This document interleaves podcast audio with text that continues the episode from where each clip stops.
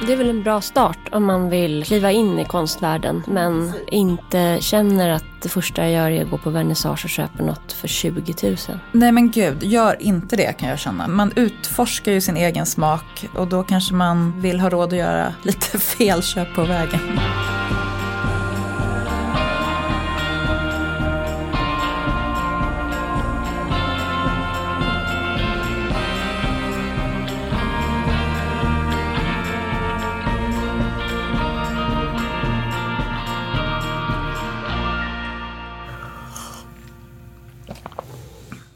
Där satt den koppen. Där satt den koppen. God morgon. God morgon, hur mår du? Jag mår bra. Hur mår du? Också bra tack. Jag har som en sån här mening i huvudet som är så töntig för att den är liksom redan sagd och gjord. Ja. Här kommer Gud och hon är jävligt förbannad. Men den hänger kvar liksom Oj. som ett litet, ja men det är kraft i den. Det, det är kraft i den. Vem var det som sa den? Jag har glömt bort. Linda Skugge. Ja, det var Linda Skugge. Åh, jag saknar Linda Skugge faktiskt. Alltså på den tiden hon var. Jävligt förbannad. Ja, Ja, nu, nu springer hon väl mest och äter matlådor ute i skogen. kanske.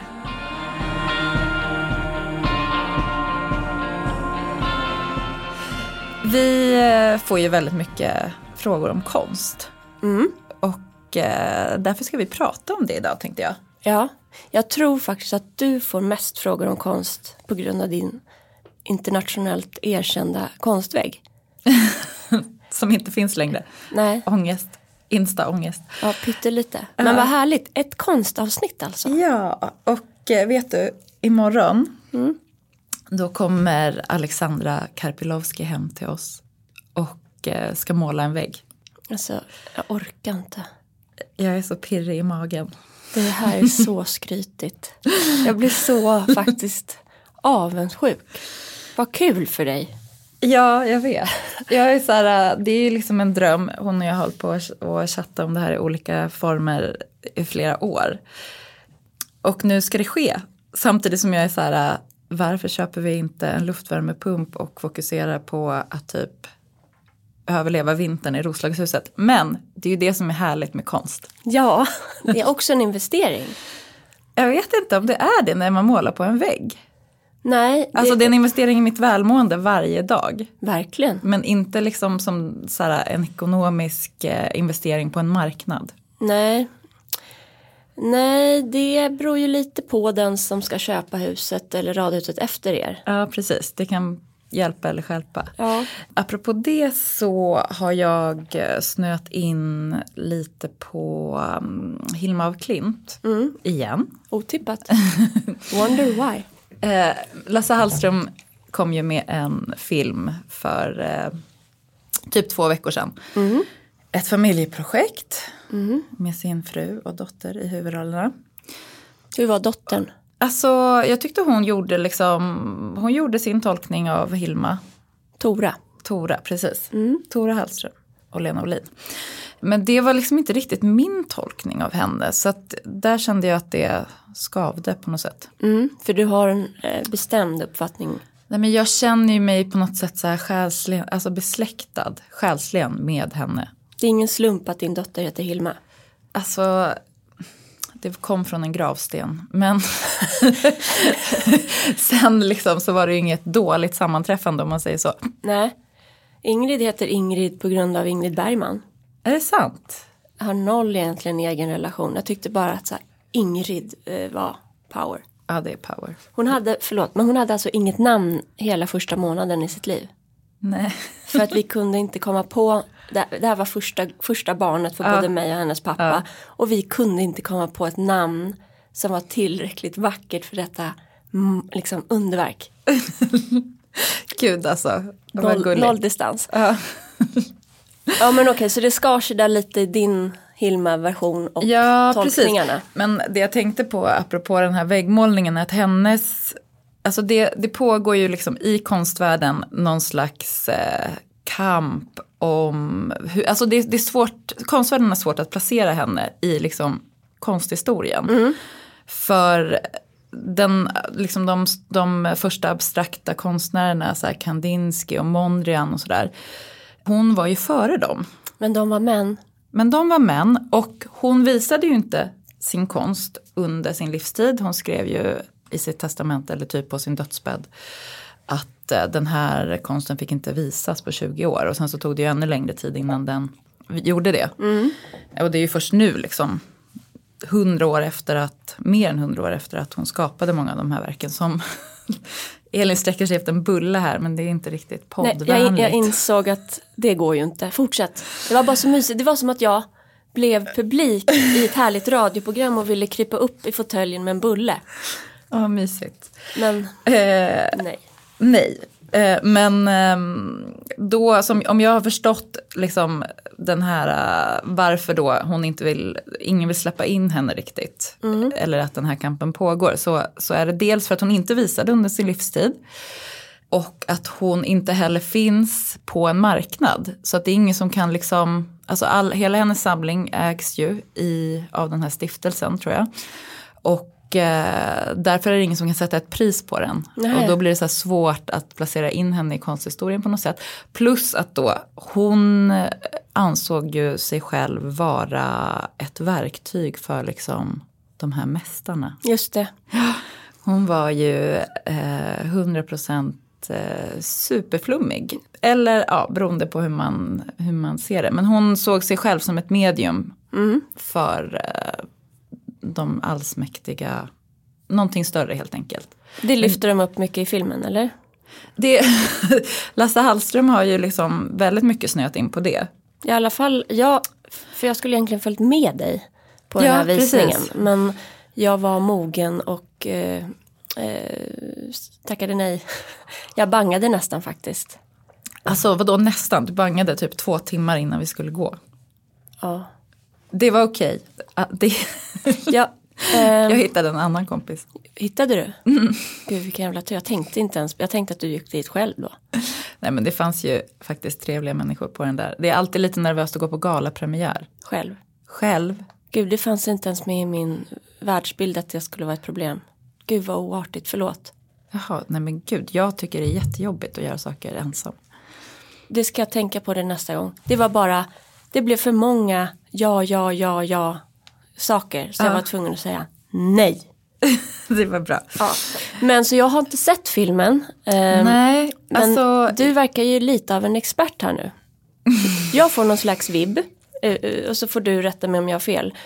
Men ehm, dels PR-mässigt eller hur de har sålt in det och vilken vinkel som filmen har fått så är det Ja. ju familjeprojektet. Nu kommer Lasse Hallström tillbaks med en ny härlig sån här äh, Siderhusreglerna film typ. Eh, och väldigt mycket snack om den här mediegre- eh, alltså mediumgrejen. grejen. Precis, för att han har ju då blivit liksom, han har fått, kont- fått kontakt med andra sidan. Mm. Och det återspeglas i filmen. Hans kontakt. Nej, nej. Men liksom, det är som att han då genom Hilma väldigt mycket väver in sin bild av hur det är att ha kontakt med andra sidan. För att om jag förstått det rätt så har ju han sett sig som ledd av specifika personer som är döda. Bland annat då Hilma. Uppskattade du det här elementet i filmen? Eh, nej, det gjorde jag inte Nej. faktiskt. Nej. Så här, man vet väl inte så mycket om hennes liv vad jag har förstått. Hon har ju skrivit tusentals sidor om sin konst. Ja. Men det är ingen som riktigt vet hur hon försörjde sig. Det var ju tydligen bröderna som måste försörja sina ogifta systrar där i början av 1900-talet. Men, men det verkar som att hon ändå har försörjt sig själv. Eller haft vissa mecenater som en kompis från konstskolan som heter Anna Kassel. Så om du skulle ge eh, våra lyssnare tips så är det mer värt att gå och se utställningen som just nu pågår på Moderna än att se filmen. Ja, det tycker jag. Eller så här, jag tycker man ska vänta tills filmen går på Viaplay, vilket är någon gång om ett par veckor bara tror jag. Man kan se, den behöver inte ses på en stor duk. För att just de här stora konstverken som hon skapar är ju otroligt svåra att liksom värja sig mot. Men det är väldigt mycket liksom spöken, eller inte spöken riktigt, men du vet hennes syster kommer till henne och eh, andra personer som talar genom hennes då lilla grupp, den här vi, de fem, Okej. hon och hennes Ja. polare som hade seanser. Men det som hände med mig när jag såg filmen var att det, var liksom, det blev så självklart att det där bara är ett utslag av vad människan alltid eh, håller på med. Typ att förstå sin plats Ja. i jordelivet och förstå allt det som inte syns och inte finns. Liksom, alltså som inte går att ta på. Oavsett om det är bön i en traditionell religion eller typ vad jag eh, håller på med när jag mediterar eller gör yoga. Liksom. Mm. Man vill komma i kontakt med någonting som är större än en själv. Ja, absolut. Det är för att bli trygg tänker jag. Ja, precis. Eh, men har du sett några spöken någon gång? Inte ett enda faktiskt. Men berättade jag om det där tillfället när jag var uppe i Hälsingland och pratade med den här kvinnan som eh, lånade ut sitt hus. Alltså du pratat om att du var där och skrev. Ja, men okej. Jag åker upp till det här huset. Det är ehm, kväll, mörkt, jag har aldrig varit där och huset är jättestort. Och då säger hon över telefon, hon går igenom olika sådana där, sätter igång huset. ehm, grejer från en lista. Och sen så hänvisar hon till sin mamma som har gått bort.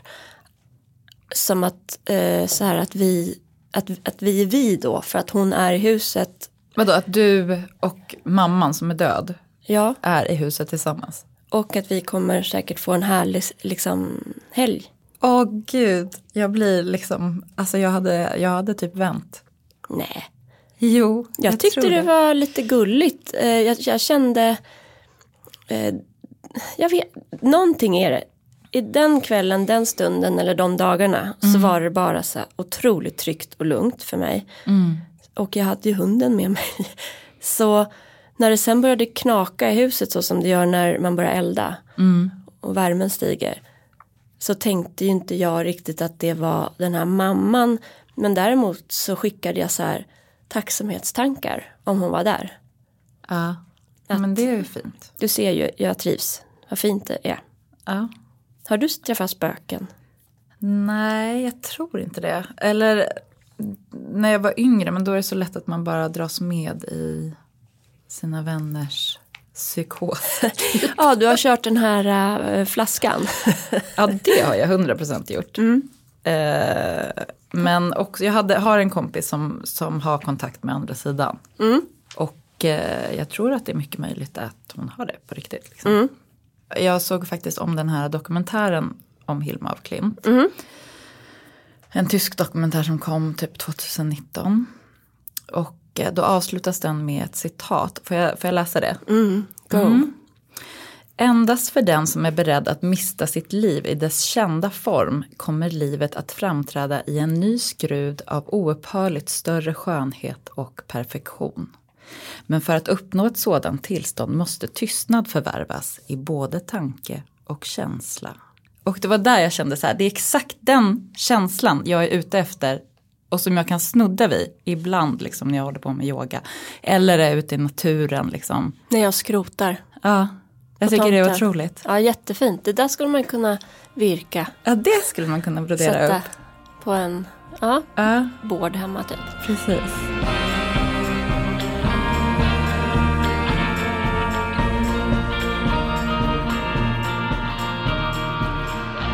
Ditt konstintresse, för det får man väl ändå säga att du har.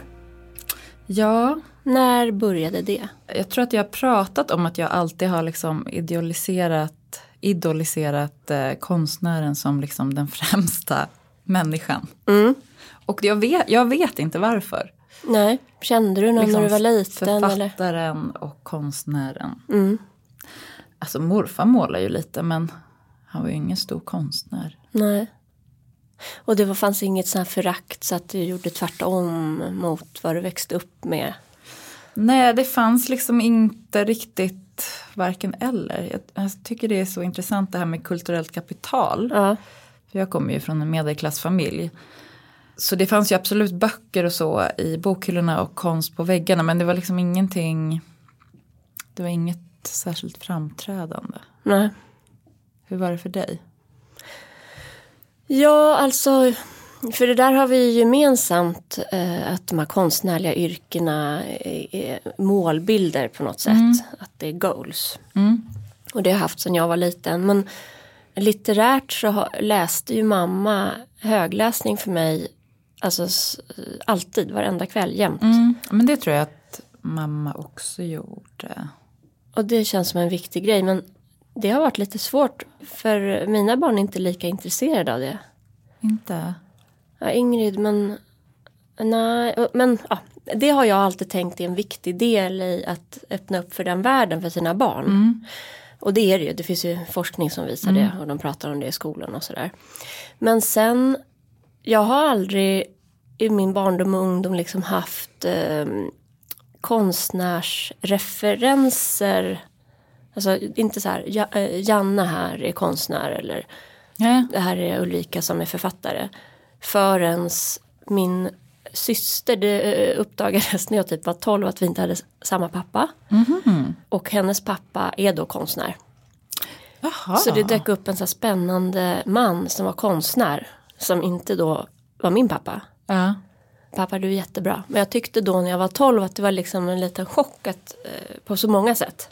Jag, jag förstår det. Eller liksom, det, det är ju så här ett omskakande att hela ens äh, verklighetsuppfattning, typ som när ens föräldrar skiljer sig på något sätt. Eller liksom, Ja. så omskakande i grunden måste det ha varit. Jo men det var det för att jag minns vart vi satt och, och sådär. I, att vi var i köket och jag satt i kökssoffan och mamma sa att jo, Hanna ska åka, vi kan kalla henne Hanna. För att hon heter det. Ja, hon ska åka till Skåne och träffa sin pappa. Typ så, Är hon äldre eller yngre? äldre. Och jag tror, för jag pratar med mina föräldrar, vi pratar om allt. Jag har Ja. pratat om det här också, att det var så märkligt att, de, att det liksom undanhölls för mig. Men inte för henne, hon visste om det eller? Ja, hon visste om det tror jag. Det låter, jo men i alla fall mer, alltså hon var ju sex och ett halvt, sju år äldre. Så att, okej, ja. Jo men hon visste om det, jag vet inte exakt när i tid hon fick veta det. Men för, för mina föräldrar var det inte så att de hemlighöll det. Utan det bara blev eftersom han bodde långt bort. Och pappa fanns, min pappa och hennes pappa, hon kallar honom pappa. Fanns ju i hemmet så var det aldrig så att det redes, liksom skulle redas ut. Biologiskt eller inte biologiskt vem som är förälder och, och barn. Nej. Men då när hon skulle iväg till den här konstnärspappan så blev det en ganska stor grej för mig. Sen så har jag ju träffat eh, män generellt som kommer från någon slags konstnärsvärld. Både Ingrids pappa med Millesläkten och eh, ja, författare och allting sånt. Och sen Alex vars Aha. mamma och hennes man är konstnärer. Ja gud, du har liksom närmat dig konstvärlden. Ja, jag kämpar Via på. männen. Ja. Jag har legat mig till konsten. Ja. Nej, men så att det är ju något som verkligen attraherar. Men mm, jag kan tänka för Alex tycker det är spännande med konst också. Och han kan mycket mer investera i konst. Att lägga, när, när vi har sån ekonomi så kan han lägga en liksom, rejäl peng på någonting. Som en investering. Medan jag fortfarande är så här, okej, ja, men nu, jag, jag har ju nu också köpt en Karpilovski tavla. Eller den hänger hemma men jag har inte betalat den riktigt ännu. Jag ska göra det snart. Ja. Alltså Ja. så här, myten om den fattiga ja, konstnären. jag utnyttjar dig. Förlåt. Nej, ska jag säga exakt hur det var? Ja. Jag lånade hem en tavla från henne för att vi skulle ha hemma hos fotografering. För att jag ville främja hennes konstnärskap. ja. Och mitt eget varumärke. eh, och sen var den så fin. Den passar så perfekt där vid den där rosa fåtöljen. Mm, att det blev en, ja, liksom en klick. Nej men så, eh, men där verkar du ändå mera progressiv i att kunna investera i konst. Ja, därför att jag tycker liksom någonstans moraliskt att man ska Ja, liksom göra det för att, alltså mitt drömyrke hade ju typ varit att vara så här mecenat. Svinri, född svinrik Mm. alltså så jävla och sen privilegierad. bara, Ja, ja nej men det är väl ett drömjobb. Gertrude Stein. Ja gud, Vill du älskar den. Ja, jag vill vara Gertrude Stein. Eller typ så här Katarina de Medici. Mm. Också helt okej. Helt Bra okej. referenser. Ja. Vet du, jag ljög kom jag på för jag har köpt så här dyr konst. Ja, jag vill fråga dig. Vad var liksom det första konstverket som du köpte som du kände så här, det här är en investering? Det var ett konstverk av Thomas Kvarsebo som är Alex styvpappa. Som är form, eller skulptör. Gud, snacka om konstnärs... Ja, eh, och det är ett ansikte i profil som jag tyckte var, eh, tycker är helt fantastiskt. Jaha, vi hänger i eh, vår trappuppgång i huset. Eh, och det var något som jag gjorde också så moraliskt att jag inte för att de är fattiga konstnärer och behöver stöttas eh, för ovanlighetens skull så klarar de sig båda två på liksom sitt konstnärskap och har levt på det alltid. Men att eh, man kan inte bara tycka att något är lite fint och bra och sådär utan man får eh, stötta också. Och inte bara liksom förvänta sig att få saker. Nej men precis. Så det ser jag som en så här, eh, den kanske får säljas någon gång. om, om kursen stiger. Ja, då är det ju verkligen en investering. Och du då? Nej men jag kommer ihåg så tydligt typ, alltså det var efter, när jag fyllde 30, eh, då bodde vi i New York. Och eh, jag hade bestämt mig liksom för att ha så här, alltså det här säger så mycket om mina, mitt konsumtionsbehov. Eh, på ett otäckt sätt. Eh, men jag ville ha liksom några shoppingfria månader. Så kom jag på att konst, det är ju inte riktigt shopping. Nej. Så konst fick jag köpa ändå. Ja. Så då köpte jag ett konstverk till mig själv i födelsedagspresent när jag fyllde 30. Mm. För det kändes som någon slags målstolpe på något sätt. Mm. Det var bara en litografi. Ja, ja. Men eh, av Ragnar Persson, Mm. en konstnär som han, eh, det är som klotter, alltså så här, eh, när man sitter och pratar i telefon förr i tiden och satt och klottrade. Ett verk av honom. Och eh, det kostade typ så här, jag tror det kostade kanske 2000 kronor. Men det var, kändes jättestort för mig att investera i någonting då som inte har en funktion riktigt. Mer än nöje. Ja. Alltså det är så här, inte gå och köpa svindyra stövlar som man har på sig. Ofta. Eh, Precis, eller liksom, ja jag vet inte. Min syn på pengar har ändrats sedan dess. Men eh, det, det var stort. Alltså eh, om man ska tänka Det finns ett annat sånt exempel och det är när jag typ är 20 något så är jag på ett café på Swedenborgsgatan eller Sankt Paulsgatan där någonstans på Söder. Och då är det någon konstnär som hänger ut originalverk. Ja men det finns väl en annan konstnär på Söder. Ja. Och då köpte jag en med en ballerina som står eh, och den var inramad och fin för så här tusen kronor. Ja. Och det minns jag fortfarande som mitt första ändå konstköp. För att jag hade ju lika gärna kunnat köpt en litografi eller en, någonting på Ikea. Men att eh, jag ville stötta den där konstnären och så ha något som jag har valt. Mm, precis. Sen tycker tyvärr Alex där, den är ful så jag vet inte ens vart jag får hänga den. Nej. Dåligt. Tråkigt. Ja. Jag kommer också ihåg, det var på en middag som jag träffade en konstnär som då gick på konstskolan. Malin, Malin Gabriella Nordin heter hon på Instagram om man vill kolla. Som jag tycker är otrolig, som jag direkt kände så här, hon visade lite verk liksom. Då var det mycket collage. Det var ungefär samma veva som jag var så här. Dels var hon exakt eh, den bilden man har av en så här fri, eh, kreativ, eh, supersnygg konstnär. Tyvärr, jag var, jag var tvungen att lägga till snygg för hon är så otroligt snygg. Eh, Varför, och vad, vad säger du? Jag var tvungen och tyvärr typ. Därför att det känns väl, vad har, vad har hennes utseende med hennes verk att göra? Men, du- det var liksom hela auran kring, kring fattar. konstnären. Det är ett helt eget spår, skit i det. Ja, jag kände verkligen så här, där kan man gå in och grotta. Och sen när vi flyttade tillbaka till Stockholm. Då bodde vi, eller ja, vi flyttade till en lägenhet som ligger väldigt nära ett galleri som heter Steinsland Berliner. Som eh, hade så här, dels representerade de liksom konstnärer, lite yngre konstnärer. Så det var alltid roliga vernissager och en liksom ganska ung crowd. Så det var kul att hänga där. Och från det galleriet, de representerar både då Malin, i alla fall på den tiden, och eh, Ragnar Persson. Så då har eh, jag köpt, jag köpte liksom ett större verk av Malin för typ 6 000 kronor. Mm. Som jag tycker är så spännande för det har vi då haft på, i våran tavelvägg. Mm. Och eh, på Instagram så är det nog det konstverket som jag har fått mest frågor om. Mm. Och jag skulle också säga att det är liksom kanske det med allra högst verkshöjd Mm. på den tavelväggen. Och jag tycker det är spännande att det liksom lyser igenom den där lilla skärmen. Verkligen, det, det behöver vi lägga upp en bild på. Ja absolut. Det Kanske vi omslagsbilden för det här in, liksom, avsnittet. avsnittet. Ja.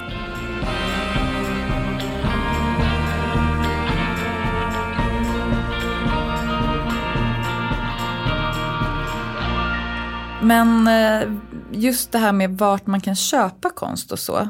Det tycker jag att det är många som är av sig till mig och frågar. Och jag vet att vi har fått frågor direkt till Hemtrevligt-podden också. Mm. Jag har aldrig fått en enda fråga om det. Så, inte? så ge mig dina bästa tips. Men jag tycker ju att eh, ett tips är att kanske börja våga sig ut i gallerisvängen. Som ju, alltså, Gud vad läskigt det låter. ja, jag vet, konstvärlden är ju så himla läskig. Alltså fast å andra sidan så har jag ju ur ett familjeperspektiv varit på väldigt många eh, vernissager. Eh, när Lena ställer ut min svärmor och, och Thomas och Hannas pappa och sådär. Och då ser jag ju från det perspektivet att det är jättesnällt. Konstnärerna är pirriga eh, och eh, jag fattar hur det går till. Ja. Så. Eh, och det är inte, man kan bara gå dit och titta eller man kan köpa någonting. Precis, men alltså galleri, det är ju liksom inte konstnärs, konstnärernas värld som är läskig utan det är Nej. själva galleri, alltså businessen omkring Exakt. som är läskig och som gör att man känner sig liten och obetydlig och Mm. Men- inte riktigt vet hur man ska föra sig. Typ Men- som om man skulle bli bjuden på någon fin middag tänker jag. Men det är ändå ditt tips här nu. Jag tycker att man ska liksom utmana den världen Ja. och eh, lite Utmana, grann, alltså- alltså, reclaima den världen. Alltså Ja, ta, ta tillbaka. sitt utrymme, alltså låta sig själv ta utrymme i den världen. Mm. Ställa dumma frågor, inte vara svartklädd och stel. Nej. Eh, men, Har du varit sån? Gått dit och varit så här färgglad Försökt och vara- mjuk? Ja, nu var det skitlänge sedan jag var på galleria om jag ska vara helt ärlig. För att jag har varit, jag var på, varit på Moderna nu faktiskt då, två gånger på två veckor. För Nan Goldin har, hade vernissage i veckan. Men jag har inte varit på galleri sen typ innan pandemin tror jag. Nej. Men det är också väldigt bra om man är ung och fattig och eh, vill dricka gratis vin. Exakt, för det, det är typ min, förutom familjespåret så är det det som är min erfarenhet. Att jag är 20 något och går på massa öppningar för att både kul att träffa folk och få gratis vin. Ja, det tycker jag är ett jättebra incitament för att känna sig lite bekväm i den världen. Ja. Men sen finns det ju jättemånga webbgallerier som det känns som att liksom pandemin lyfter fram dem kanske ännu mer. Så, så bra. Ja, så himla bra. Har du någon favorit där? Jag tycker att The Ode To är eh, väldigt bra. De eh, representerar framförallt svenska konstnärer och kvinnor.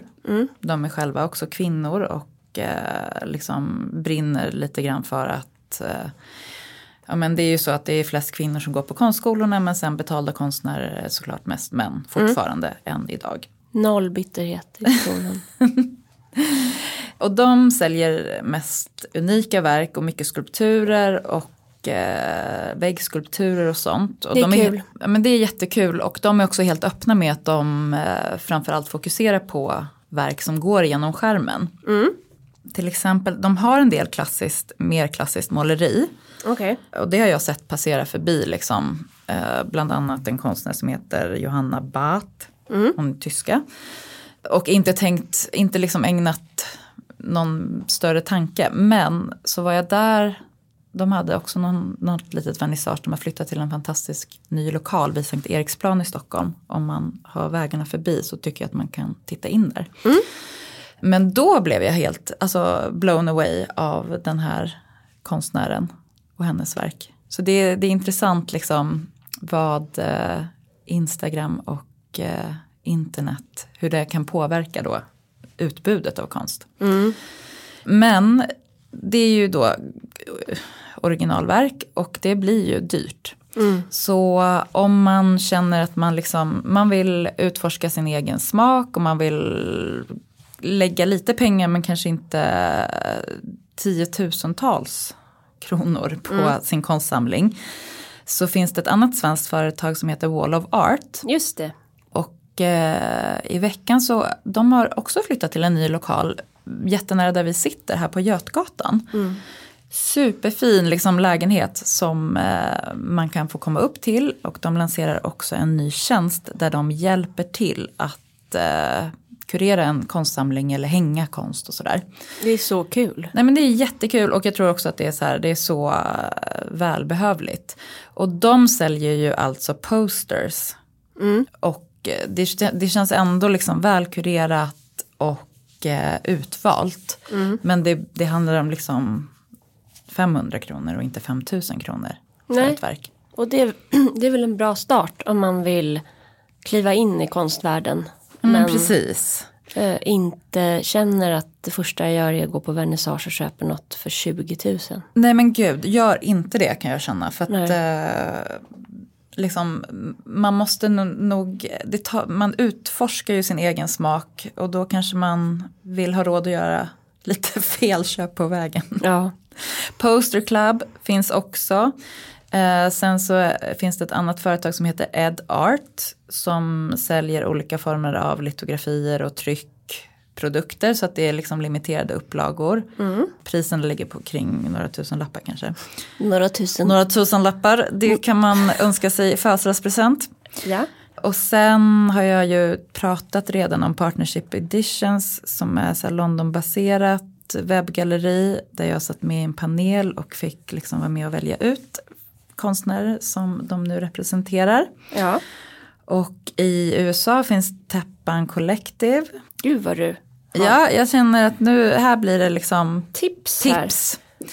Society 6 finns också och sen så alla auktionssajter. Där tänker jag så här, om det är någon som kan auktionssajterna så är det Elin Lervik.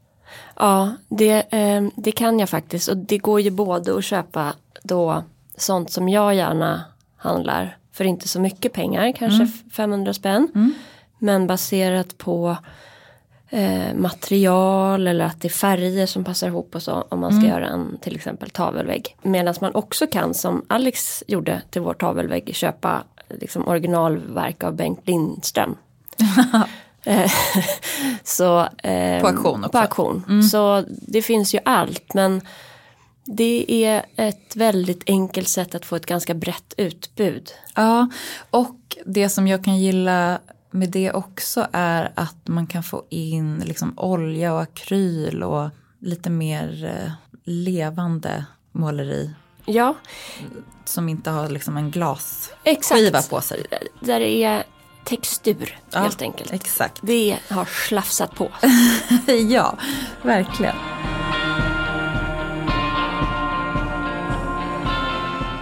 Om man känner att det här med att investera i konst enbart någonting som ska hänga på väggen eller stå på en hylla och att det bär liksom lite emot. Då kan det ju vara eh, ett sätt att närma sig konsten är via ah, konsthantverk. Någonting Ja. som också har en funktion. Mm, underbart också. Och ett gyllene exempel, eh, egentligen två, men det första är en ljusstake som vi fick av Helene Ogeborg när vi fyllde år, Alex och jag, när vi hade den här festen. Som är av Emily Thorn... Natson, Ja. som jag också tycker är otrolig.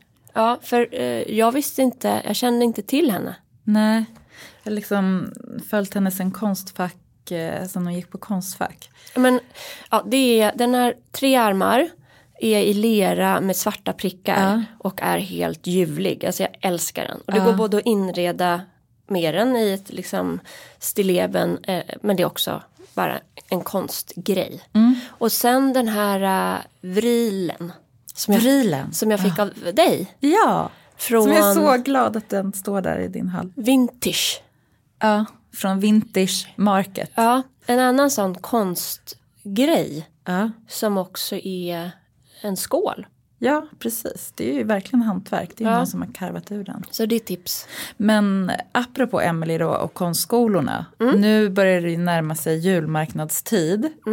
Och om eh, man ska fynda liksom framtida storkonstnärer så är det på julmarknaderna, liksom konst, konsthögskolornas julmarknader man ska gå.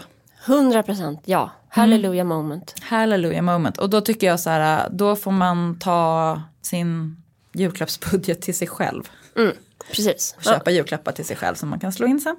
Mycket bra. Också tips på julklapps... Också väldigt bra tips på att ge bort. Ja, det tycker jag. Ja, verkligen. En sak också som underlättar i konsumtion av konst Mm. är den strategi som du verkar ha att då konst inte är shopping. Nej, exakt. För så har jag ju med litteratur. Det går ju Ja. på matkontot. Ja, Alltså det är mat för hjärnan. ja men precis. Och det här har mina barn kommit på. Så nu eh, de bara ber om böcker. Nu får Ingrid in i någon serie. Så hon vill bara ha allt och det ska vara Ja. på originalspråk. Och jag säger aldrig nej till böcker. Nej, helt rätt. Mm. Rimligt. Det är bra uppdelning i hjärnan för en själv. Så Ja. känns det mer, eh, ja det är bara som potatis. Och konst är mat för själen. För det är ju liksom, kommer tillbaka till Hilma. Att eh, det handlar ju på något sätt om att förstå vår plats i universum typ. Mm, så är det. Halleluja. Vad händer i helgen? Eh, vi är just nu eh, när vi sänder detta i Roslagshuset tror jag. Mm. Det ska, vi ska försöka vara där lite längre. Flyttlasset kommer idag. Åh vad mysigt. Jättemysigt och jätteskönt att inte ha en soffa som tar upp halva bottenvåningen i radhuset. Ja, fattar. Med, som vi klättrar över när man ska gå på toa typ. Praktiskt. Mm. På fredag då, då är jag i Skellefteå. Aha, men gud vad spännande. Jag åker med nattåget. Imorgon är det onsdag. Mm. Då är det pressvisning på Svenskt på morgonen. Julen öppnar där. Åh vad mysigt. Ja, det är ju en högtid.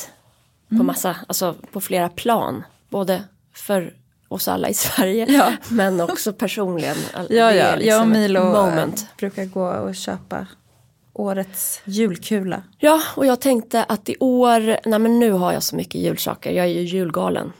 Åh gud, det här måste vi prata mer om. Ja, gud ett helt avsnitt. Men eh, Typ tio. det, ja, kanske. Men det kommer inte bli så att jag inte handlar någonting i år heller. Sen, Det är också lite grann så här matkontot. Ja, faktiskt. Bröd. Eh, nej men och sen så ska jag basta med min bastuklubb, badklubben. Ja, gud vad mysigt. Det vill jag också höra mer om. Alltså, ja, berätta om bastuklubben. Nej, men den blev jag inbjuden till av min kära granne Klara. Ja. Och det är så här ah, fantastiska vänner till henne. Kvinnor som kommer från olika sammanhang. Men eh, väldigt många är från Söder för hon har ju bott på Söder förut. Så jag kände mig väldigt hemma direkt. Och så blev jag inbjuden. Så jag har varit med en gång och så har jag missat ett par Det gånger. är liksom, I en bokklubb så lär man ju känna varandra just för att man, man öppnar sig om sina referenser och liksom så. Men det här gör man ju, så här sitter man ju naken. Direkt. Direkt. Det var så härligt. Ja, Alltså jag bara kom in i den här, alla var redan där fast jag typ var i tid. Det här är alltså i Saltsjöbaden på kallbadhuset. ja. Och det är kulörta lyktor som hänger och det ser ut som en teaterscen och så kommer vattnet och sen, ja, det är overkligt. Får man Det ens vara med där? Såg ut som så här typ Carl Larsson målningar på väggarna fast jag tror inte att det var Carl Larsson kanske då. Fantastiskt. Ja. Går in i bastun och där sitter det vackra kvinnor nakna. Eh, Bara massa kroppar som skulpturer och det är så härlig stämning. Jag tycker knappt ens om att basta, jag får typ panik. Mm. Fram tills det här bastubadet. Och sen hoppar man i vattnet som bara blir kallare och kallare för varje månad som går. Ah, Det här är ju något som jag tyckt varit lite töntigt att alla håller på och lägger Kallbad. upp eh, på sociala medier att de håller på med kallbad. Ja. Man bara, gud vad du stylar. Men nu är jag kanske en sån. För att det här var någonting, på tal om Hilma och religioner och ja. komma nära något så är det verkligen det. Och sen när vi har badat klart, våran tid är 8 till 9, då ska jag åka raka vägen in till centralen och ta ett nattåg upp Äh, till gud, Skellefteå. det låter också så mysigt. Nybadad och så har jag en egen kupé. Och så, så kommer du sova så gott och så här vaggas upp genom skogarna. Ja. Och sen så hoppar jag av i Bastuträsk och så ska jag åka och träffa Tema. Ja, och så ska jag åka och träffa en ny kund till mig, Drömtrappor. Ja, vad spännande. Det ska bli asroligt verkligen. Ja. Gud, Men det är ju, för jag jämförde då flyg Mm. som kostar 995 tur och tur Mm. mot tåg som tar, nattåget tar 10 timmar upp då. Mm. Och det blir med egen kuppe 6000 kronor tur och tur. Det är helt galet ju. Mm. Hur kan det få vara så? Ja, inte så mycket kanske hur kan det få vara att det är så dyrt men hur kan det få vara så billigt att flyga? Ja, det är det Men- jag menar. Men de som Och bor... hur kan det vara så mycket billigare oavsett liksom vilka summor man Ja, det är något om? konstigt. Men jag tänker att här ska vi vara lite ödmjuka också för den som bor i norra delen av Sverige och just runt Skellefteå. Det är superbökigt att ta sig på något annat sätt än med flyg egentligen. Vem har, om man har ärenden liksom ner eller möten till andra delar av Sverige så är det ju orimligt att lägga, alltså jag får ju ägna liksom en hel weekend åt att åka på det här kundbesöket. Men det är väl kanske så vi måste börja tänka med kring resor. Ja, så jag utvärderar nu. Alltså vi måste liksom tänka om helt kring tid och pengar och allt möjligt. Men det ska bli kul, jag ser fram emot det. Mm. Mysigt. Ja, men då får du ha en härlig helg. Ja, du också. Och alla ni lyssnare, ha en härlig helg. Det är alla helgona. Ja, det är det. Gå och tänd ett Ska ljus. tända ljus för pappa. Om inte annat, besök Skogskyrkogården bara för en magisk upplevelse. Ja, det är ljuvligt. Hej då. Hej då!